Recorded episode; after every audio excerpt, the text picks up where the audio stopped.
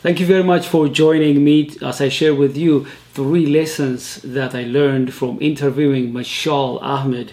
She is the former president of the DC Metro chapter of Association for Talent Development, ATD. I interviewed her in my show, Pick Yourself Up, which runs on MMC TV, channel 16. It was a passionate conversation. You will love the interview because not only she crossed cultures and nations, she crossed continents. And her personal and professional experiences are very, very interesting. And I encourage you to watch the whole interview by going to the descriptions of the description of this video clip to find the link and watch the interview. Today, I want to share with you three top lessons that I learned from this interview. There are many, but I want to pick three. The first one was when I asked her, What is your top value? She said, Make it work. I've really resonated with that. Make it work. It resonated with me personally and also for the show. Pick yourself up.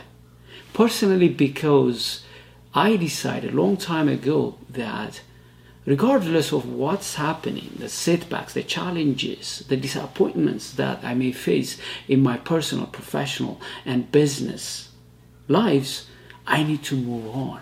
I need to make it work. I don't want to externalize my issues, blame others or circumstances or God. I don't want to act like I'm a victim or helpless.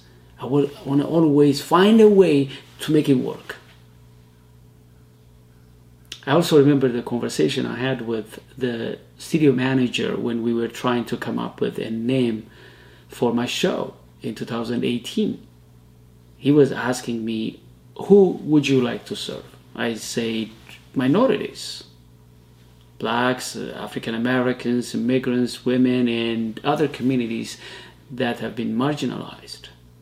And then the next question was, what do you want them to be? I said I want them to be inspired, regardless of the challenges they are facing. I want them to to overcome the challenges and move on and be the best they can be. And he suggested, why don't we call it Pick Yourself Up? I really love that name. This show is not about what's going wrong. We, we're not here to talk about how things are bad. I'm sure this world is not perfect. There are a lot of things that are going wrong, unfair, unjust.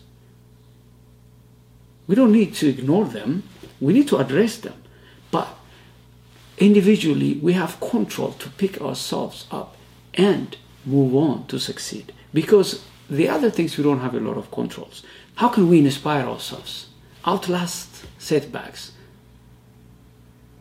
and become who we are. We are the image of god. We have unlimited potential.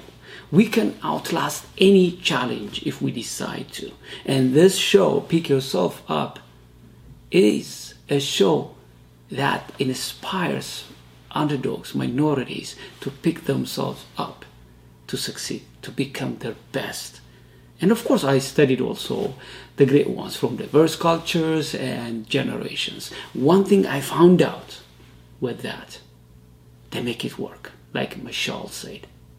They will find a way. They are very, very resourceful, regardless of the external pressures, unfair treatments, disappointments, setbacks, they always outlast and endure until the end. And you and I, we're not different. We can do that. And that's why I was so much excited about her highest value. Make it work.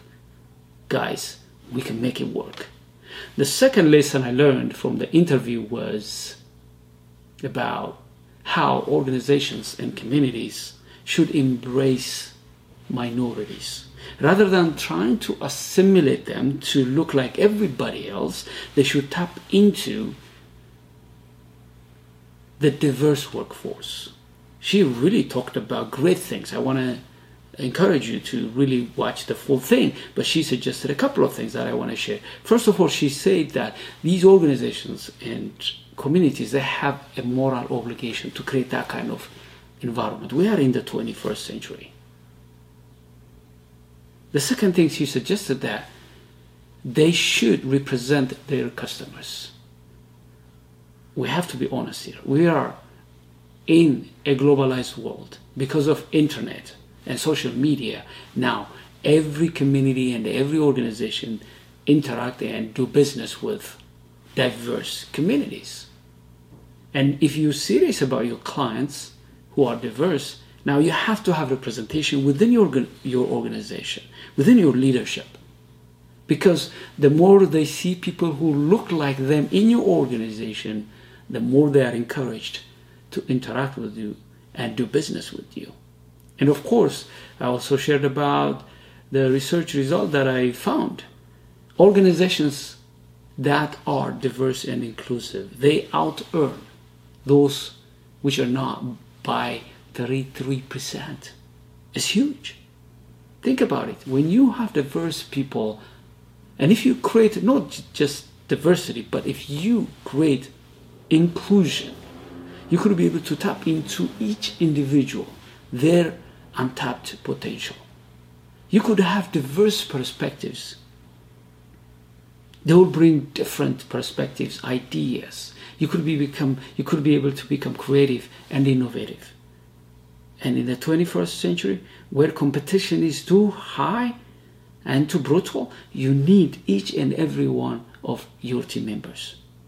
And that requires you to go beyond lip service. That's what Michal said.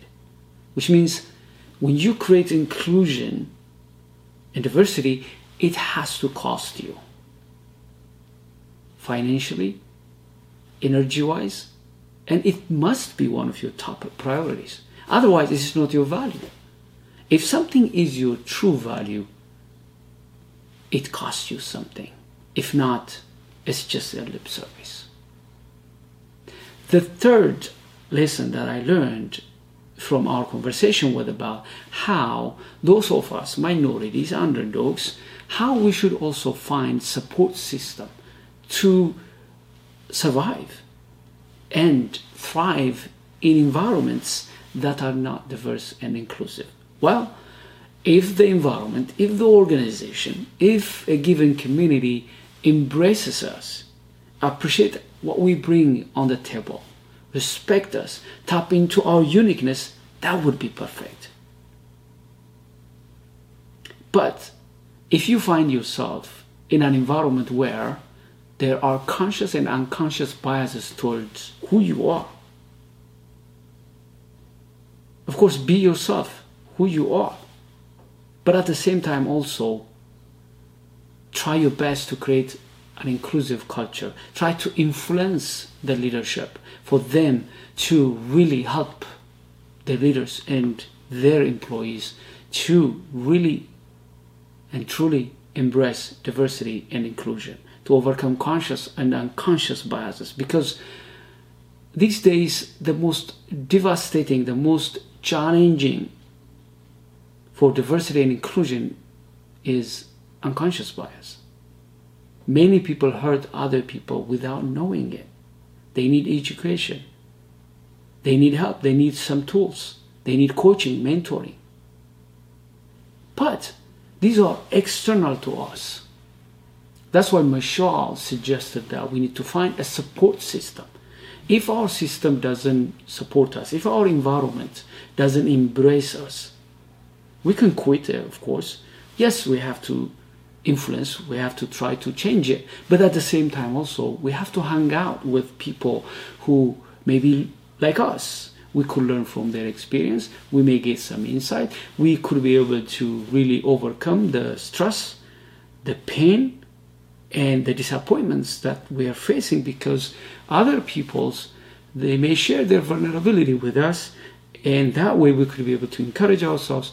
We could be able to survive we also talked about how about joining other associations in our case we are learning professionals michelle and myself and we joined ATD. I also joined National uh, Speakers Association and also Project Management Institute, Toastmasters. I joined these associations because I share the cause, I share the passion. I went there to learn, grow, become better, learn new insights, tools, models that I don't have and I don't know, and also to get mentors. And of course, after a while, I also became a mentor to people who need me. Likewise, you may not be a learning professional. Wherever you may be, there are associations, I'm sure there are. Initially, I thought, I don't know if there are any groups of people who are going to help me in what I was doing. But I was wrong. The more I make conversations, the more I learned that there are a lot of groups, a lot of groups that I could join and become better. A lot of groups that can support me. In your case, for your profession, for your business, find out some associations, groups that may support you. At least you have something common with them. Even if you're different in your race, color, uh, political viewpoints, religion, you have some common thing with those people who are coming to those associations. Join those associations, be active. I, I like what Michelle did. Even if she is a minority coming from another culture, she is very active. She was the president of a DC Metro chapter of an international association. It's impressive. That's why I wanted to interview her because she's a good example you and I, at least we have to be a member, even if we may not want to be leaders of these associations. If we want to, we have what it takes. We could do it, but at least we should be members. I hope these, th- these three lessons inspired you to further go and watch the interview. Please reach out to me if you have any suggestion about topics I need to cover, who to interview. If you have any suggestion of questions I, that I need to ask, please reach out to me uh, use my email, and also join me on social media. If you like what I'm talking about, share it on social media because some people may benefit from this conversation. And also, follow me on social media where you could be able to get regular posts where I share some insights, some stories that to empower you to turn yourself from underdog to top dog, from underdog to great in the area of your passion. There are a lot of things you could do, a lot of things that you could contribute to your immediate community, society, and to the rest of the world. You can become one of the great world changers during your lifetime. Don't die without giving your best, and I'm here to inspire you. Together, we could be able to transform our lives from underdog to top dog, from underdog to great. Thank you very much for watching. I look forward to have another conversation with you with another topic. Thanks for watching.